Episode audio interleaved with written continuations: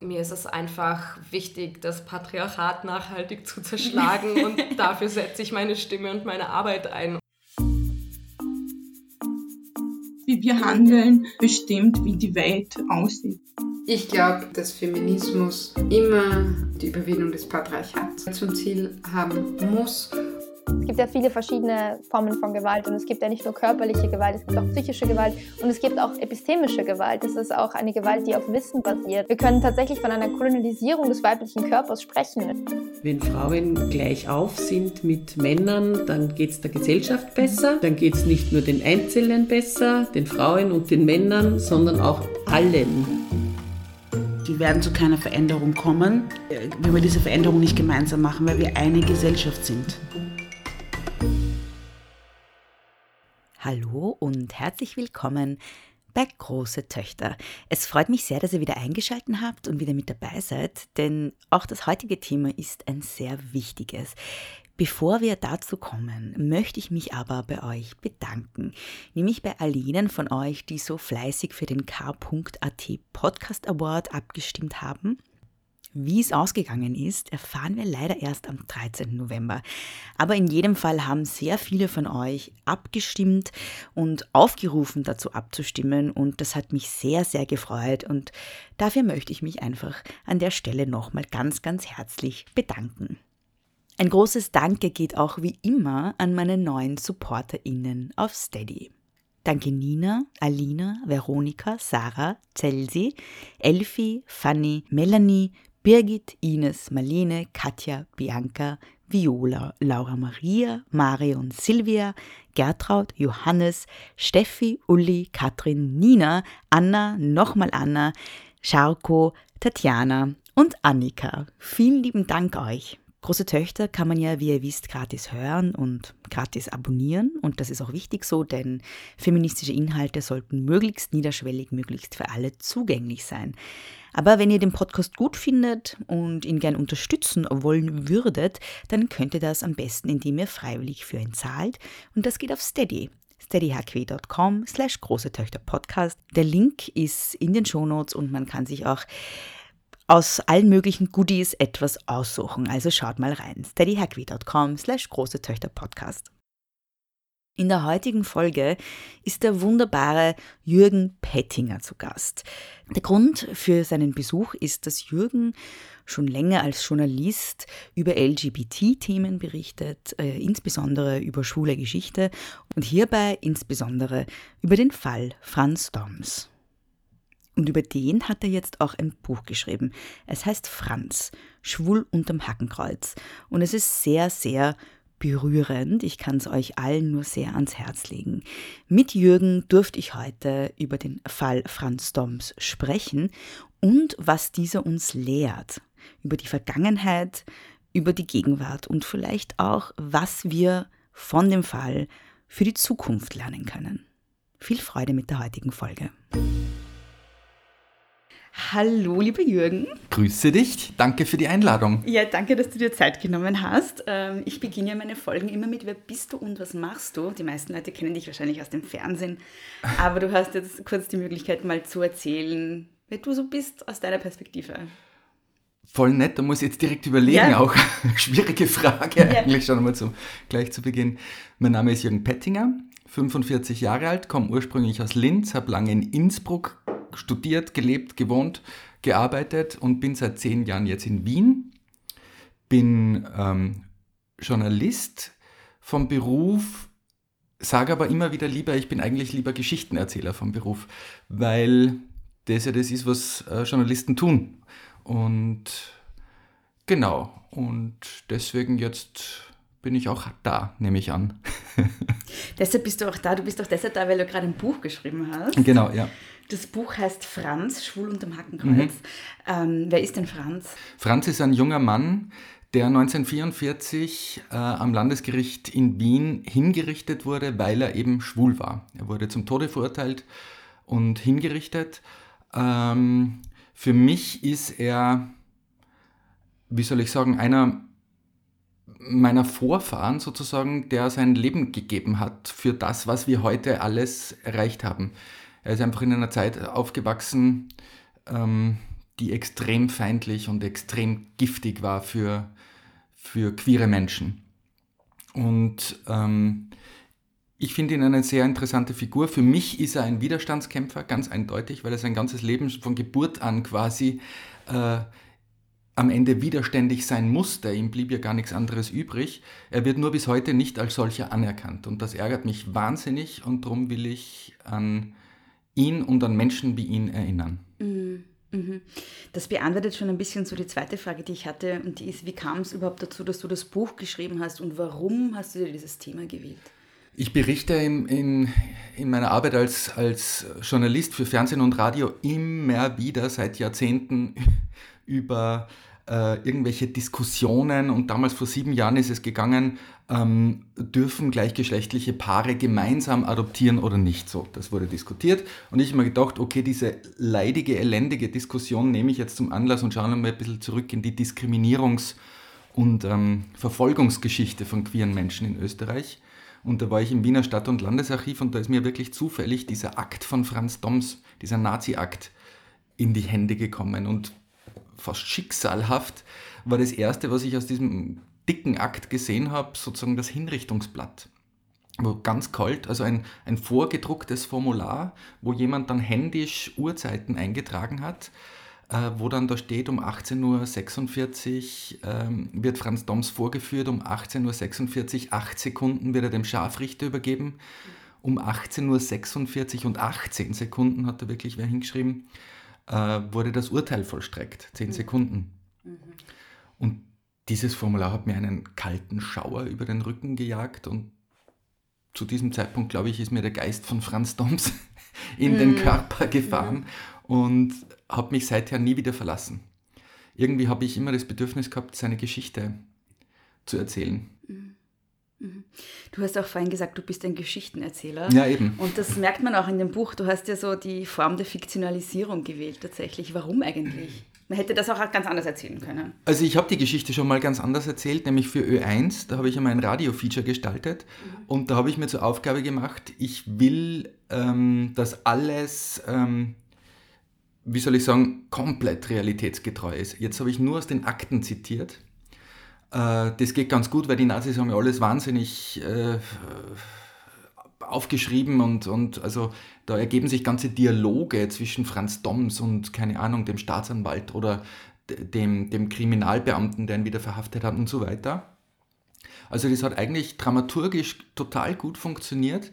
Nur am Ende ist es ist dann gelaufen äh, in Ö1 und ich habe mir noch beim, wie ich mir selber angehört habe, dann habe ich mir gedacht, ma scheiße, ich lasse jetzt eigentlich ausschließlich die Täter reden. Es sprechen nur seine Mörder, äh, weil die haben die Akten geschrieben.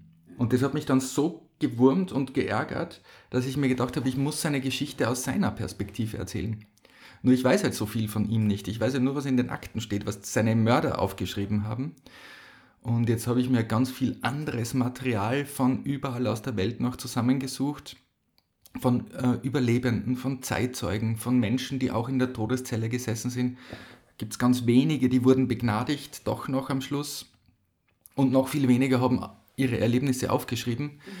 Aber die haben dann eben schon beschrieben, was sie gehört haben, welche Gefühle sie hatten, wenn wieder die Vollstreckungskommission an einem Dienstagmorgen äh, in den Todestrakt gekommen ist. Mhm wie die Gefangenen untereinander, die ja wahnsinnig isoliert wurden, ja, kommuniziert haben über Rohrleitungen in den Wänden und so weiter. Ähm, und diese wenigen Erzählungen, die es da gibt, habe ich dann natürlich auch in den Franz einfließen lassen, aber mit gutem Gewissen, weil, weil ich mir natürlich sicher bin, dass er genau dasselbe gehört hat und erlebt hat. Mhm. Und er hat mit Sicherheit auch im Todestrakt dasselbe empfunden, dieselbe kalte, panische Dauerangst sozusagen, die da immer wieder beschrieben wird. Ja, und so ist eben diese, diese Geschichte jetzt zustande gekommen. Mhm.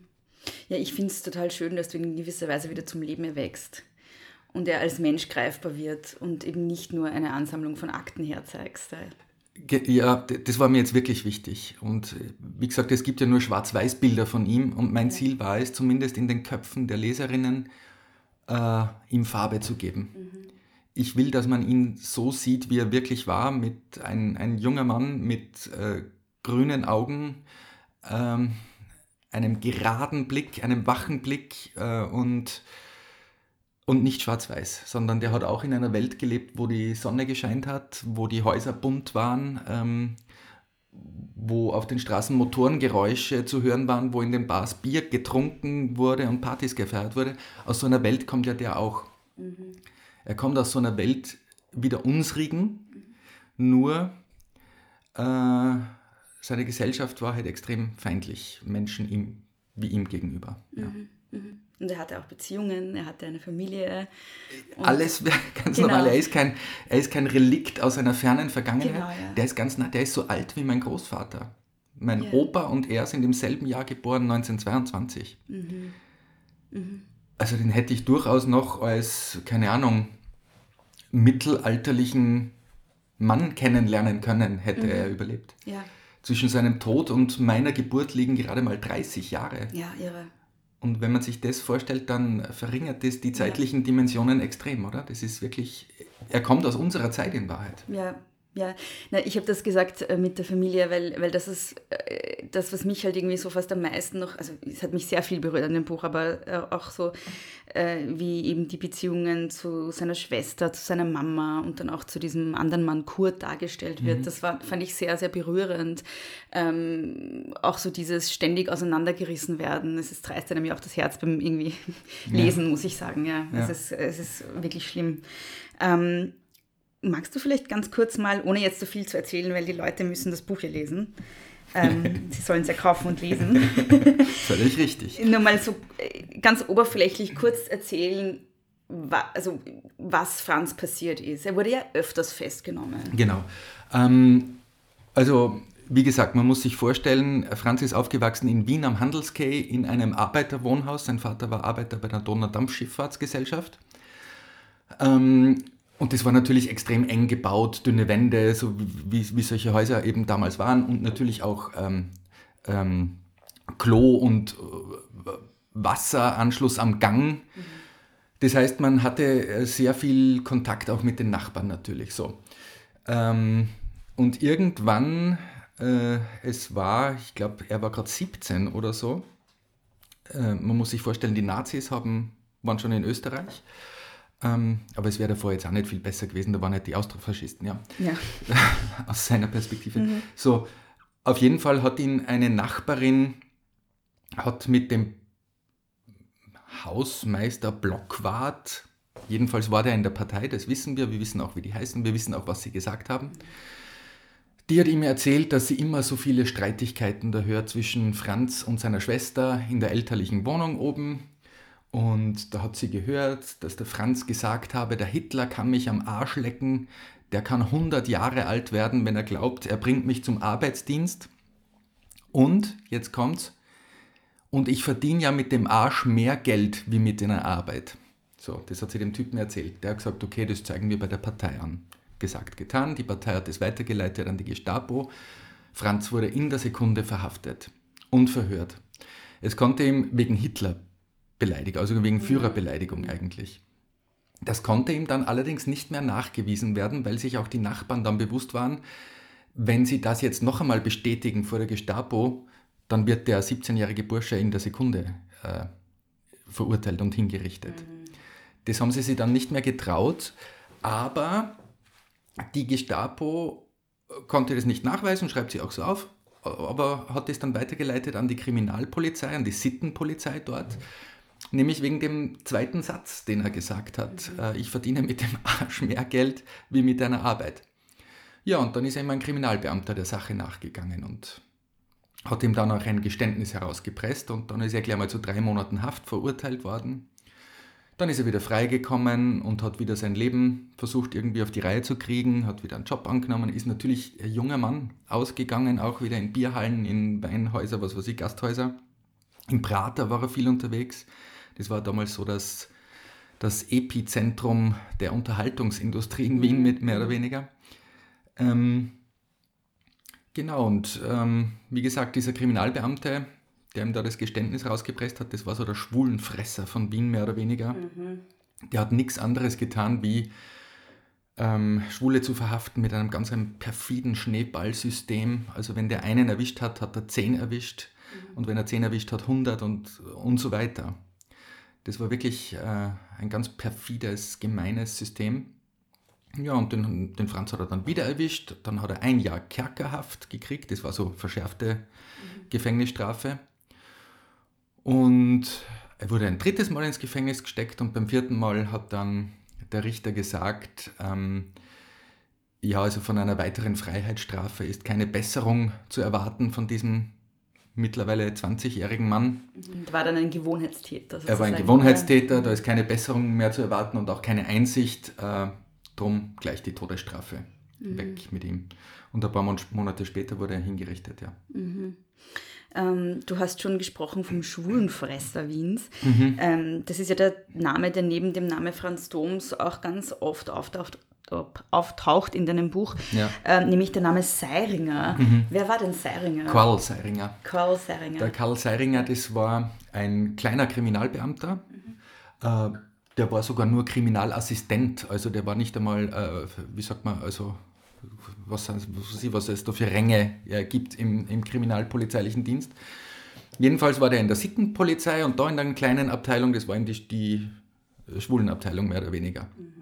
Und da hat er eben mit seinen Mitarbeitern, die waren zu dritt in diesem Büro, ähm, Schwule verhaftet, verhört, äh, mitunter auch gefoltert und ihnen Geständnisse rausgepresst. Und sein äh, oberstes Ziel war, andere Namen zu erfragen. Der hat eine Lichtbildkartei gehabt, also Fotos.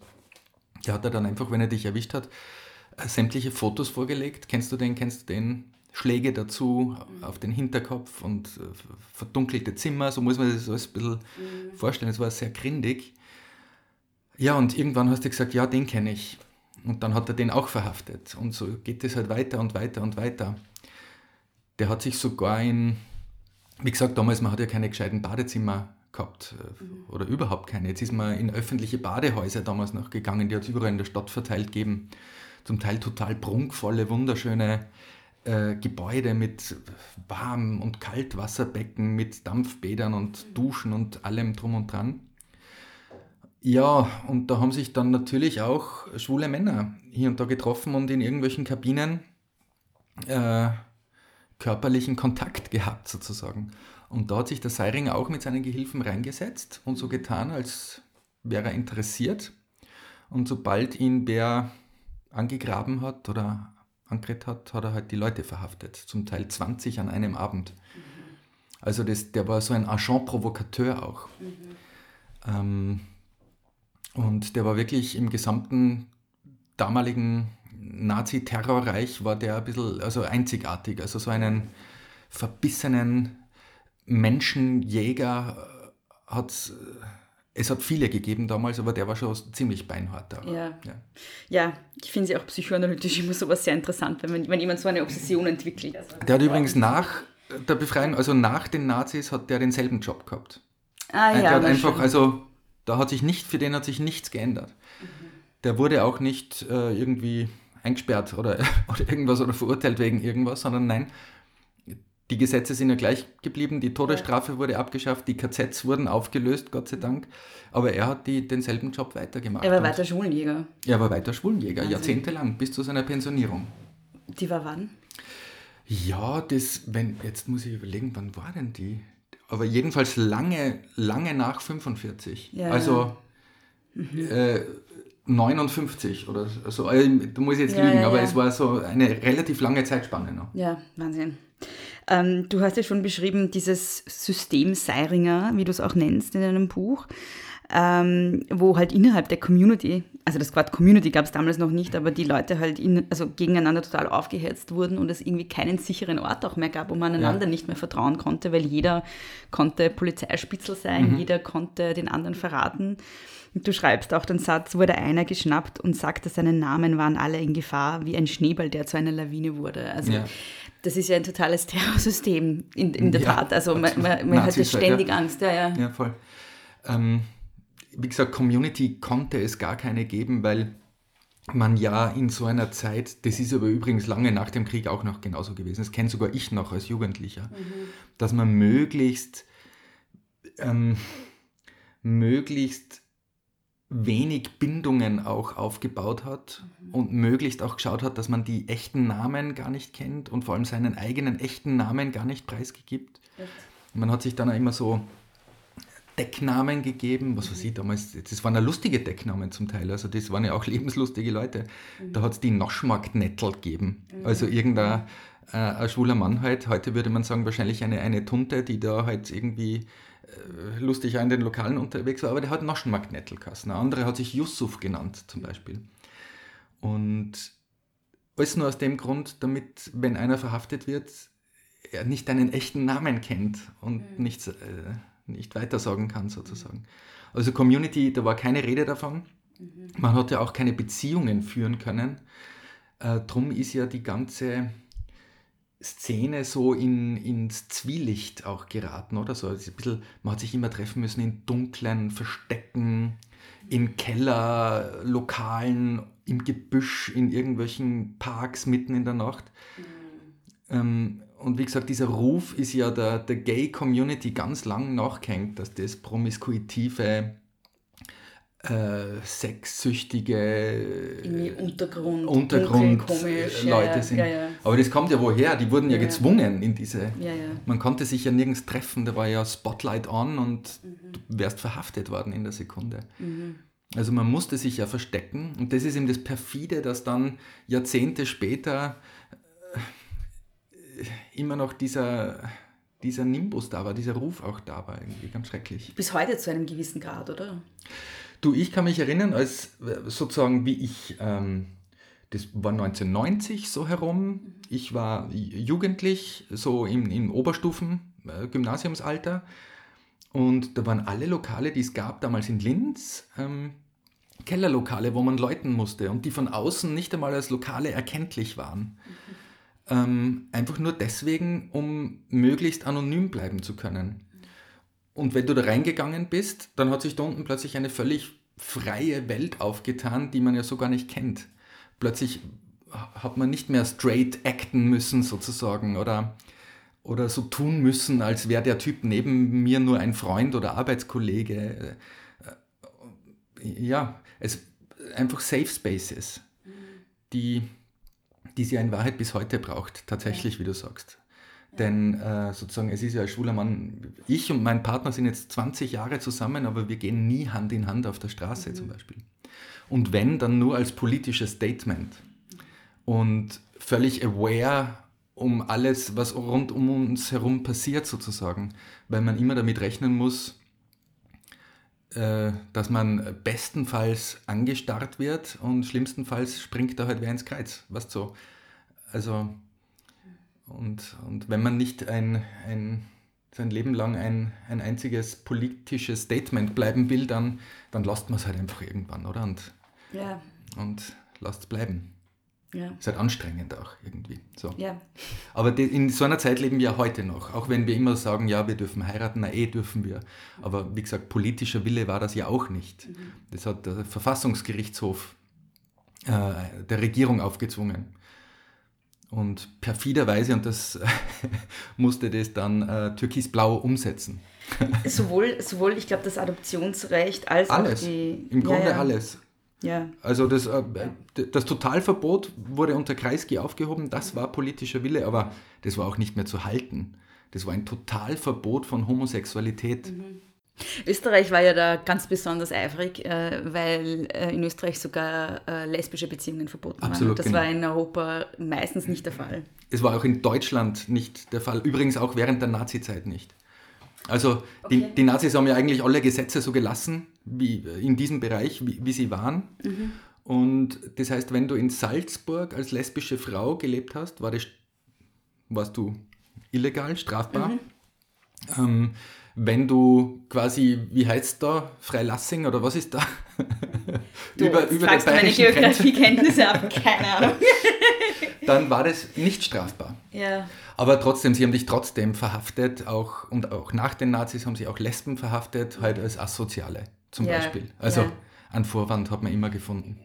Während den Nazis äh, habe ich mal gehört, auch ganz oft als politische Gegnerinnen ja, sozusagen. Genau. Ja, ja, ja. Da wird ja heute in deutschen KZs noch gestritten, ob, ob bestimmte Frauen, die dort ähm, äh, inhaftiert waren, man weiß, die waren lesbisch, aber mhm. ob diese Opfergruppe überhaupt, lesbische Opfergruppe überhaupt ja. anerkannt wird. Also völlig ja. irre eigentlich bis heute. Ja, es liegt auch daran, dass viele lesbische Frauen ja auch tatsächlich politisch aktiv waren, feministisch aktiv waren und so. Also das vermischt sich halt auch so ein bisschen. Absolut, ja. ja. Ähm, das ist schon viele meiner Fragen beantwortet. aber ähm, ich komme nochmal zurück auf Franz selber. Also und, und auch so ein bisschen abstrahiert jetzt, also was, was an Franz, also warum gerade Franz, was ist an ihm typisch für diese mhm. Zeit, was ist außergewöhnlich, was lässt sich ablesen an diesem Beispiel auch? Also Franz ähm, ist irgendwie das ideale, der Fall Franz Doms ist, ist wie, wie sagt man da, stellvertretend für, für die meisten anderen. Was das Besondere an ihm ist, ist, dass er wirklich wegen seines Schwulseins zum Tode verurteilt und hingerichtet wurde am Landesgericht. Da war er der Einzige tatsächlich in Wien. Alle anderen sind ja nach mehrfachen äh, Gefängnisaufhalten einfach irgendwann einmal im KZ verschwunden. Und wenn sie es überlebt haben, sind sie wieder ins Gefängnis gesteckt worden nach der Befreiung. Mhm. Ja, weil sie weiterhin illegal waren. Ne? Ja, ja. Genau. Mhm. Ähm, so. Aber deswegen ist Franz so ein, ein, ein gutes Beispiel, weil an ihm tatsächlich ein Exempel statuiert werden sollte, noch einmal. Also so 1944 noch, das war ein, also da wusste man schon, okay, hm, es geht das, dem Ende zu. Es geht womöglich dem Ende zu und der Krieg wird nicht so gut ausgehen, aber und da haben sie echt nur gesagt, okay, Leute, schaut euch den jungen Mann an, wir richten euch hin wir bringen euch vor ein Sondergericht. Da konnte man auch keine Berufung mehr einlegen, gar nichts. Dieses Urteil war einfach dann, äh, da gab es nichts mehr. Und das wollt, dieses Exempel haben die damals noch an, am Franz Doms äh, statuiert. Und ja, den Hinrichtungsraum gibt es übrigens heute noch im Lande. Heute eine Gedenkstätte, ein Weihraum. Und da sieht man auch noch zum Teil die, die Verfließung an der Wand. Da ist ja das Blut gespritzt, die wurden ja geköpft äh, ein, ein Auslass im Boden, wo das Blut abgeflossen ist. Ganz, ganz schrecklich gruselig. Und heute ist es ein Weihraum, ähm, da stehen auf so goldenen Tafeln die Namen aller derer, die niemals vergessen werden dürfen, der Menschen, die da hingerichtet wurden. Franz Doms steht nicht dort, bis heute nicht. Äh, der taucht auch nirgends auf. Es gibt keinen Gedenkstein, es gibt keine Stolpersteine, es gibt einfach gar nichts. Und das ist einfach hunds, hundsgemein. Ja. Wird bis heute im Grunde nicht anerkannt. Sozusagen der Präsident des Landesgerichts, ähm, der Herr Forsthuber, hat jetzt gemeint, dass der Weihraum umgestaltet wird äh, und er dem Franz Doms äh, im Vorraum einen Platz widmet, wo an, an die schwule Opfergruppe sozusagen äh, gedacht werden soll, mhm. mit seinem Bild und, und einer Beschreibung zu ihm. Das ist gut, ist ein erster Schritt fast 80 Jahre nach seinem Tod, aber ganz ehrlich, meines Erachtens gehört er auf die goldene Tafel. Ja. Da gehört sein Name hin. Ja. Und nicht in den Vorraum. Mhm. Denn er war genauso im Widerstand wie alle die, die auf dieser Tafel draufstehen. Ja. Bei ihm war es sogar nur so, wie gesagt, er konnte sich gar nicht dazu entscheiden, gehe ich in den Widerstand oder nicht, ja. sondern er war einfach. Er war Widerstand. Mit, er war der personifizierte ja. Widerstand. Ja. Ähm, ich glaube, ich muss eine Sache nochmal wiederholen, die du vorher gesagt hast, weil das so, also ich glaube, man muss das sickern lassen, dass schwule Männer, die im KZ waren und überlebt haben danach, ich lache, weil, also es ist eigentlich unvorstellbar, inhaftiert wurden. Die wurden nicht befreit, ja. wie die anderen ähm, KZ-Überlebenden, sondern die wurden zu einem guten Teil gleich wieder eingesperrt und zwar in ein Gefängnis halt. Ja. Genau. Das muss man, das muss man auch mal, glaube ich, verdauen. So. Ja, ja, es waren ja. Straftäter. Ja. Die wurden als Straftäter betrachtet. Ja. Ähm, wir tun ja gerne so, als wäre die NS-Zeit so äh, eine total, wie soll ich sagen, von der Geschichte abgeschnittene Phase. Davor, ja. davor war es ganz anders und danach war es ganz anders. Ja. Und ähm, gerade an dem Beispiel Umgang mit ähm, ja, LGBT-Menschen sieht man halt sehr gut, dass es keineswegs so ist. Na, gar nicht. Ähm, Magst du vielleicht nochmal klarer machen, wie die rechtliche Situation davor war und was die Nazis dann verändert haben? Mhm. Die rechtliche Situation war immer gleich. Diese, diese ähm, Totalverbot von Homosexualität gab es ja schon in der Monarchie. So, Und die Nazis haben diese Gesetze einfach übernommen. Was die halt getan haben, die haben halt zusätzlich, äh, also die haben das dann auch beinhart exekutiert, was davor nicht der Fall war. Also Schwule wurden ja davor jetzt nicht so, schon auch verfolgt, aber jetzt nicht in diesem unglaublich äh, grausligen Ausmaß. Mhm. Äh, die Nazis haben das äh, auf die Spitze getrieben wieder, haben Todesstrafen und KZs eingeführt. So, und genau. Äh, aber wie gesagt, die Gesetze blieben auch nach den Nazis dieselben. Mhm. Also es wurde kein Gesetz verändert. Erst ja. 1971 ja. unter Bruno Kreisky wurde dieses Gesetz äh, aufgehoben. Und übrigens gegen ein wieder diskriminierendes Altersschutzgesetz eingeführt. Ja. Dann war ja diese Altersgrenze bei schwulen Männern 18 ja. und bei Heteros sozusagen bei 14. Darauf kommen wir gleich nochmal. Aber ähm, ich wollte dann auch nochmal darauf zu sprechen kommen, dass ähm, die Nazis ja ein ganzes Repertoire an Verfolgungsmaßnahmen irgendwie hatten. Also ich habe dann gestern noch nachgelesen, es gab da auch diese Reichszentrale zur Bekämpfung von Homosexualität mhm. und Abtreibung, genau. die halt irgendwie der Erfassung von Homosexuellen gedient hat, was mhm. dann die Basis war für die Verfolgung. Es musste ja immer alles sozusagen, ja. mussten Listen angelegt ja, werden, Namenslisten. Ja, ja. Ähm, und dass sie tatsächlich auch äh, Homosexuelle soweit ich das gelesen habe, vor allem Männer auch sterilisiert bis hin zu kastriert genau. haben genau. tatsächlich. Genau. Ja. Das ist ganz, ganz oft passiert. Ja. Oft war an das äh, an die Verurteilung und, und die Haftstrafe angeschlossen eben eine, eine Sterilisierung oder eben eine Kastrierung. Mhm. Ja, genau. Mhm. Das war so ein ganz üblicher, ein, ein sehr üblicher Vorgang sogar. Ja. Also, dass das dem Franz nicht passiert ist, ist eigentlich eher ein ein Wunder. Aber mhm. sie hatten andere Pläne mit ihm offenbar. Ja. Also, offenbar wirklich auch bewusst, ein, ein, um ein Exempel zu statuieren. Ja, ganz genau. Ja. Mhm. Ähm, aber das war ganz, ganz üblich tatsächlich. Mhm. Wurden ja als sozusagen als Volksschädlinge betrachtet, weil sie ja sozusagen zwei Männer sind nicht in der Lage, Kinder zu zeugen und Nachschub für den Krieg zu zeugen. Mhm. Ähm, bei lesbischen Frauen war das schon deswegen anders, weil sozusagen die konnte man ja so ganz arg das klingt, aber es ist so, die konnte man zwingen, Kinder zu kriegen. Mhm. Eine Frau konnte man vergewaltigen und die hat dann Kinder gekriegt für den Krieg. Mhm. Und darum wurden lesbische Frauen auch weniger als äh, weniger verfolgt als Volksschädlinge, mhm. wie das damals äh, so oft hieß, wie Männer eben, ja. Mhm was ich auch mal gelesen habe, und ich weiß nicht, inwiefern das stimmt, es ist, glaube ich, auch ähm, relativ wenig bekannt auch davon, aber dass lesbische Frauen ganz oft auch in äh, KZs so für diese Lagerbordelle verwendet mhm. wurden, sozusagen, mhm. ja, was ich auch ganz besonders schlimm finde. Rein, ja, das war dann auch reine Bösartigkeit, ist, ist zu wenig fast auch schon. Also mir fällt da gar kein, kein Superlativ dafür ein. Mhm.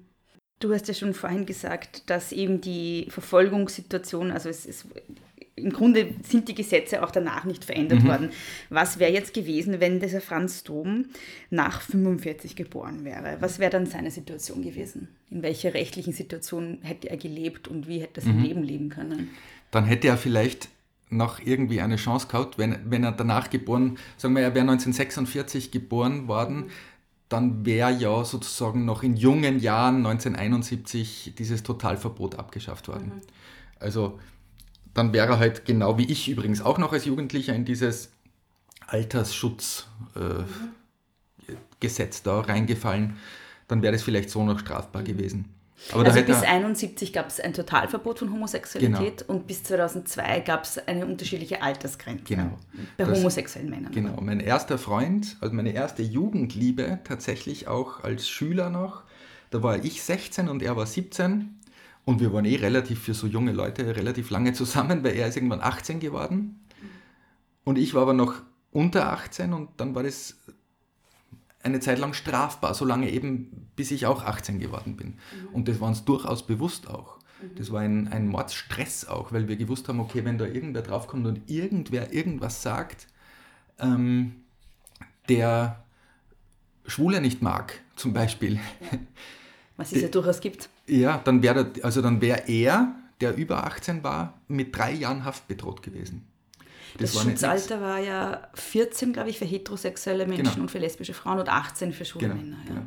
Also bis 2002, also bis 2002, vor kurzem. Ja, ja, genau.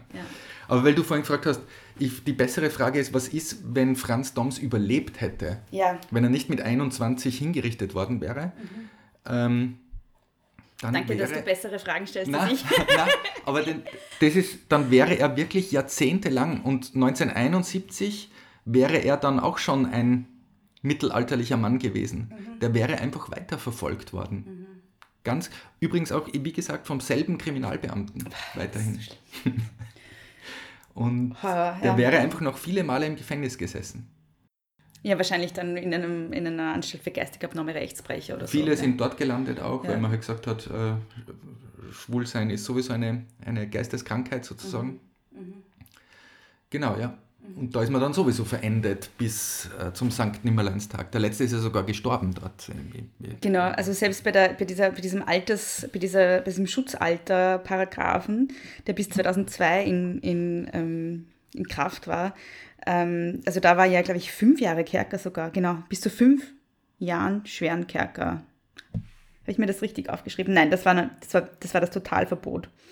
Aber ich glaube, auch beim, auch beim Paragraphen 202 Ah, waren es, glaube ich, Drei Jahre. Drei Jahre, Drei Jahre genau, Haft, ja, genau. Drei Jahre Haft ist da drauf. Ja, schon, genau. und da ist der letzte Mann, der ähm, deshalb verurteilt wurde, ähm, 2002 dann sogar Mhm. noch gestorben in einer Anstalt für Geistigabnahme Rechtsbrecher. Also man muss sich das wirklich vor Augen halten. 2002 haben wir alle noch erlebt, alle, die zuhören auch. Ja. Also und da sind, da sind schwule Männer einfach noch im Gefängnis gesessen, weil sie schwul sind. ja. Absolut, also ja. das ist absurd, ja. Und erst Anfang des Jahres, heuer, hat ein Regierungsmitglied, Justizministerin Sadic, erstmals sich entschuldigt dafür offiziell, sozusagen. Und jetzt wird gerade verhandelt, ob es da Entschädigungen geben könnte. Sieht nicht gut aus, aber es wird wenigstens verhandelt.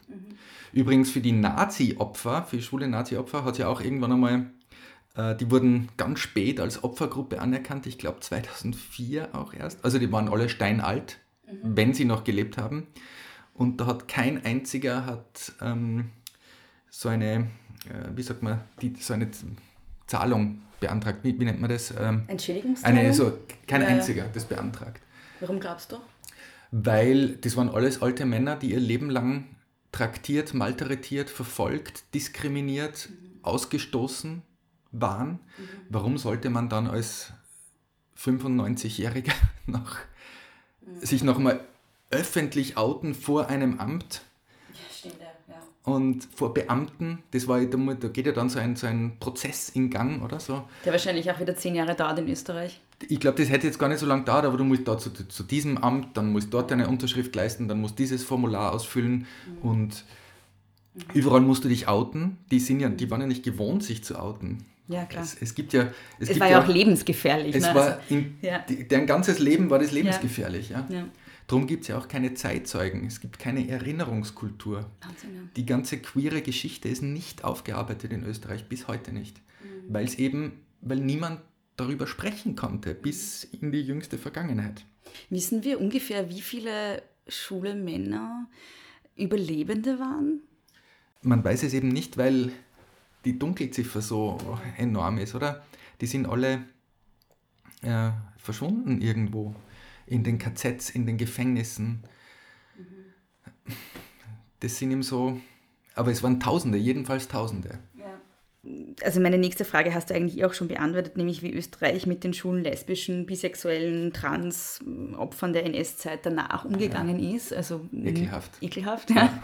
ähm, ähm, und die nächste Frage oder die letzte eigentlich ist, nein, die vorletzte, ich habe dann noch eine Frage. Wie ist die Situation eigentlich jetzt? Würdest du sagen, es ist alles erledigt in Sachen Gleichstellung? Was muss man noch tun? Oder? Viele sagen momentan, Mai, jetzt dürft ihr ja sogar heiraten. Was wollt ihr denn noch?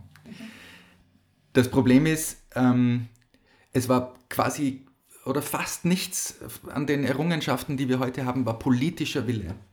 Alles wurde von ähm, Menschenrechtsgerichtshöfen, europäischen Gerichtshöfen, Verfassungsgerichtshöfen, den jeweiligen Regierungen, egal welcher Couleur sie waren, aufgezwungen. Und die mussten das umsetzen. So, erstens ein Problem. Zweitens, es ist immer noch nicht alles erledigt. Es gibt zum Beispiel immer noch keinen Diskriminierungsschutz außerhalb der Berufswelt. Das heißt, wenn ich ähm, in einem Geschäft nicht bedient werde, weil ich schwul bin, kann ich mich nicht dagegen wehren. Oder wenn du eine Wohnung nicht kriegst. Wenn ich eine Wohnung nicht kriege oder wenn mich ein Taxifahrer rausschmeißt, was ganz oft passiert übrigens, ähm, dann kann ich nix, einfach nichts dagegen tun. Und ähm, wie, wie, gesagt, so ein Antidiskriminierungsgesetz äh, gibt es bis heute nicht. Und ich vergleiche es immer so, also wenn Diebstahl nicht unter Strafe steht und wenn sich ein Bestohlener nicht wehren kann gegen äh, den Dieb oder gegen äh, den Diebstahl, ja, dann wird halt gestohlen, was das Zeug hält. Und um solche Dinge geht es eben. Es ist immer noch irgendwie so, ja, Schwule kann man schon, Schwule, Lesben, äh, transidente Menschen, äh, also äh, das ganze, die ganze Gleichstellung geben wir ihnen nicht. Und das ist halt auch irgendwie ein bisschen schwierig, finde ich. Mhm. Und wie schätzt du das gesellschaftliche Klima ein, jetzt abseits von der rechtlichen Situation? Also hast du das Gefühl, hat sich viel getan? Es hat sich wahnsinnig viel getan. Ich glaube tatsächlich, dass eine Mehrheit der Bevölkerung zum Beispiel Dinge wie die Ehe für alle oder das Adoptionsrecht für gleichgeschlechtliche Paare be mhm. begrüßt oder zumindest dem nicht entgegensteht. Aber was wir schon merken, äh, das ist ja nichts, ähm, sozusagen, das ist ja was, man muss so eine Stimmung ja bewahren irgendwie, die kann sich ja auch wieder ändern. Mhm. Und wir sehen es jetzt auch im Zuge von Corona, durch die Verschwörungstheorien, durch äh, rechtsextreme Ideologien, die da irgendwie scheinbar einen Aufwind wieder kriegen, äh, steigen auch wieder die Hassverbrechen. Nicht nur gegenüber queeren Menschen, oder, äh, sondern auch gegenüber Jüdinnen zum Beispiel oder Musliminnen. Ähm, aber das ist, das ist ja belegbar und Österreich ähm, wertet diese Hassverbrechen ja seit kurzem auch aus. Also diese Zahlen steigen ja tatsächlich. Das ist ja messbar. Und da muss man schon sagen, oh Gott, ja, hallo, wehret den Anfängen irgendwie, das, äh, das geht so gar nicht. Da muss man wirklich durchgreifen. Und es ist schon auch, finde ich, zumindest die Aufgabe der Politik, da gesellschaftliche Werte zu verteidigen einfach und es nicht einfach laufen zu lassen. Mhm. Das würde ich mir wünschen oder als wichtig empfinden. Ich habe äh, vor kurzem eine Studie bzw. eine Umfrage aus den USA gelesen. Leider gibt es da im deutschsprachigen Raum oder in Europa irgendwie keine Zahlen, ähm, dass in Amerika, ähm, und das war auch äh, eine Umfrage, die halt auch während der Corona-Pandemie stattgefunden hat, äh, die Akzeptanz von LGBT-Menschen zum ersten Mal seit, ähm, seit Jahrzehnten tatsächlich am Sinken ist. Also mhm. davor war es immer eine stete Steigerung, es wurde immer toleranter, akzeptierter und so. Und jetzt ist es am Sinken. Hat nicht Donald Trump auch wieder irgendwelche Errungenschaften zurückgenommen? Ja, Transpersonen ja, ja. durften plötzlich doch nicht mehr zur US-Armee und, und, mhm, solche mhm, Dinge. Mhm. Eben, aber da, da, sieht man, was, was passieren kann. Alles, was wir haben, kann ja wieder auch rückgängig gemacht werden. Und darum ist dieser Kampf um Akzept, also diese Akzeptanz, die wir haben, steht auf tönernen Beinen, sage ich immer. So, so, so erscheint es mir immer. Mhm das sehe ich ja allein schon daran, dass ich jetzt nicht als erkennbar schwuler Mann auf der Straße einfach so gehen kann, sozusagen. Ja. Zumindest muss ich mich immer umschauen, passiert eh nichts oder so. Und darum finde ich Aufarbeitung auch so wichtig und sich zu erinnern an, an die ganze queere Geschichte auch. Mhm. Weil nur wenn ich diese Geschichte aufarbeite, kann ich überhaupt an eine, die Zukunft gestalten. Ja. Ich habe davor noch nie vom Namen Franz Dom gehört. Hat niemand, glaube ich. Ja, also. ja, ja. Ähm, ich habe dann eh noch eine Frage zum Buch selber, weil mich das nach dem Lesen einfach nicht mehr losgelassen hat. Was ist mit Kurt passiert? Der hat tatsächlich überlebt. Mhm. Ähm, Wie es dann allerdings weitergegangen ist, ähm, liegt auch im Dunkeln. Okay. Also wurde mit Sicherheit auch noch ein, zwei, drei, vier Mal verhaftet. Mhm. Also davon kann man mit ziemlicher Sicherheit ausgehen. Ja. Es, Kurt wurde ja auch im Zuge seines letzten Todesverfahrens, sage ich mal, also dieses Gerichtsverfahrens, das mit dem Todesurteil geendet hat, auch festgenommen, wie viele andere. Mhm. Weil äh, ganz zum Schluss, als er schon mit dem Tode bedroht war, hat er dann zum ersten Mal ja wirklich echte Namen, ja, ja. die echten Namen genannt. Mhm die Jahre davor hat er den Kriminalkommissar Seiringer immer an der Nase herumgeführt. Mhm. Ganz, dass der ja, drum hat er, glaube ich, so einen großen Hass auf diesen jungen Franz Doms ja. gehabt. Genau, aber die wurden alle verhaftet und sind halt in irgendwelchen Gefängnissen gelandet. Einer, wissen wir, ist im KZ dann noch gestorben auch. Der wurde auch tatsächlich wieder in ein KZ überstellt. Aber sonst verliert sich dann die Spur der meisten Personen. Lieber Jürgen, ähm, gibt es noch irgendetwas, was du gerne loswerden würdest, was ich dich jetzt nicht gefragt habe, was dir noch wichtig ist? Was mir so wichtig ist, ist zu erkennen auch, du bist ja eine berühmte Feministin. Ich würde das berühmt in Frage stellen, aber ich bin eine Feministin, ja. äh, was mir wichtig ist, ist, ähm, dass wir uns als Allies betrachten. Wir gehören zusammen und wir kämpfen für, für dasselbe Ziel sozusagen. Ähm, nämlich um Gleichstellung und Akzeptanz und äh, darum, dass wir uns völlig frei, so wie wir sind, in der Öffentlichkeit auch bewegen können. Und das ist mir vielleicht wichtig zu sagen, dass die, die verschiedenen, die, die sozusagen das, das Gay Rights Movement, so wie man es kennt, äh, ganz parallel äh, zum Kampf um Frauenrechte verläuft. Das sehe ich immer wieder und ähm, zum Beispiel meine Schwester hat mir kürzlich auch mal erzählt, so, äh, wenn sie am, an der alten Donau liegt, zum Beispiel im Sommer, im Bikini, dann wartet sie so lange, auch wenn ihr noch so heiß ist und sie schon schwitzt wie ein Schwein sozusagen, aber sie geht nicht ins Wasser, solange nicht ihr Freund mitgeht, weil sie genau weiß, wenn sie alleine ins Wasser geht, wird sie von links und rechts blöd angeschaut. Ähm, bestenfalls ruft ihr irgendwer irgendwas Blödes nach. So, also das ist ja auch schon eine ähnliche Situation, so wie ich nicht als, mhm. als offen schwuler Mann sozusagen auf der Straße mhm. gehen will. Mhm.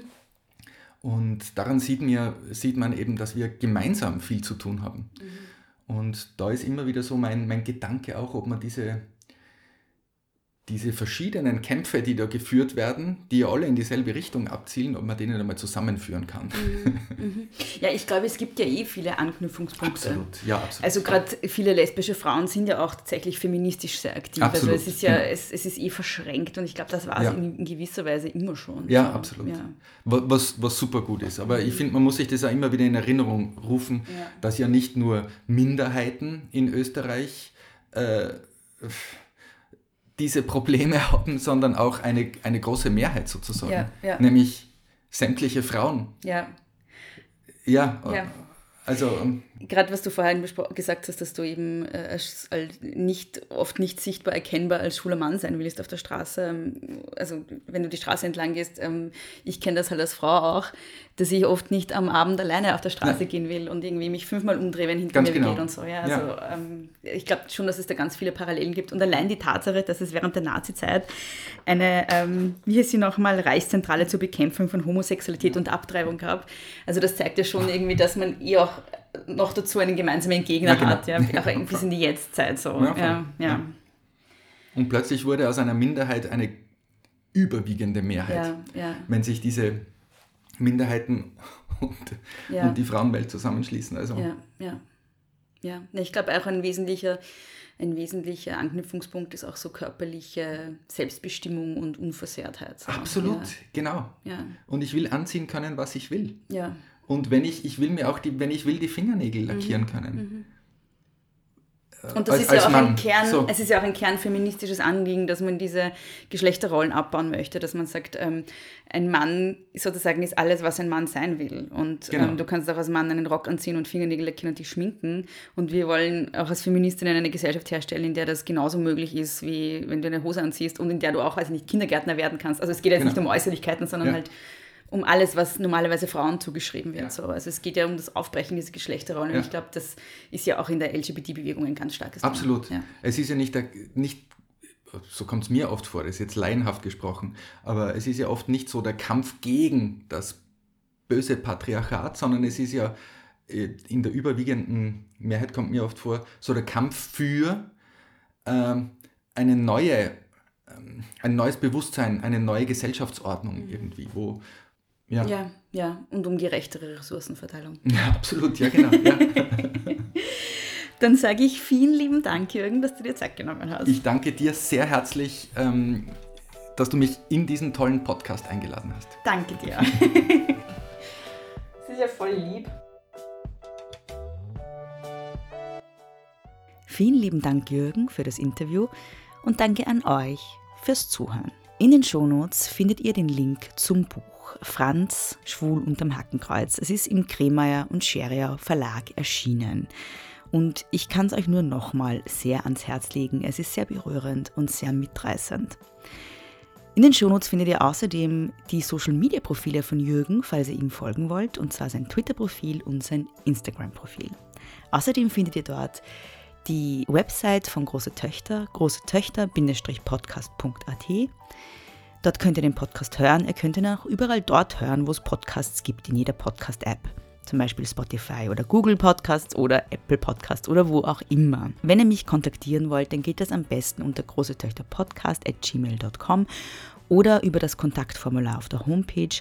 Es kann allerdings dauern, bis ich zurückschreibe. Leider ist mein Postfach immer sehr voll, aber ich werde zurückschreiben. Große Töchter findet ihr auf Facebook und auf Instagram at Große Töchter Pod. Mich findet ihr auf Instagram und auf Twitter und auch auf Facebook at Frau Frasel. Und wenn euch diese Folge gefallen hat oder euch der Podcast insgesamt gefällt, dann vergesst nicht, den Podcast zu abonnieren. Das ist gratis und so verpasst ihr auch keine neue Folge. Erzählt euch euren Freundinnen und Freunden davon auf Social Media. Und besonders freuen würde ich mich, wenn ihr euch ein paar Sekunden Zeit nehmt, um den Podcast auf Apple Podcasts mit 5 Sternen zu bewerten. Außerdem, das habe ich eingangs schon gesagt, gibt es auch die Möglichkeit, große Töchter monetär zu unterstützen. Das geht unter steadyhq.com slash große Töchter Podcast. Vielen lieben Dank fürs Zuhören und bis nächstes Mal. Nicht kleinkriegen lassen.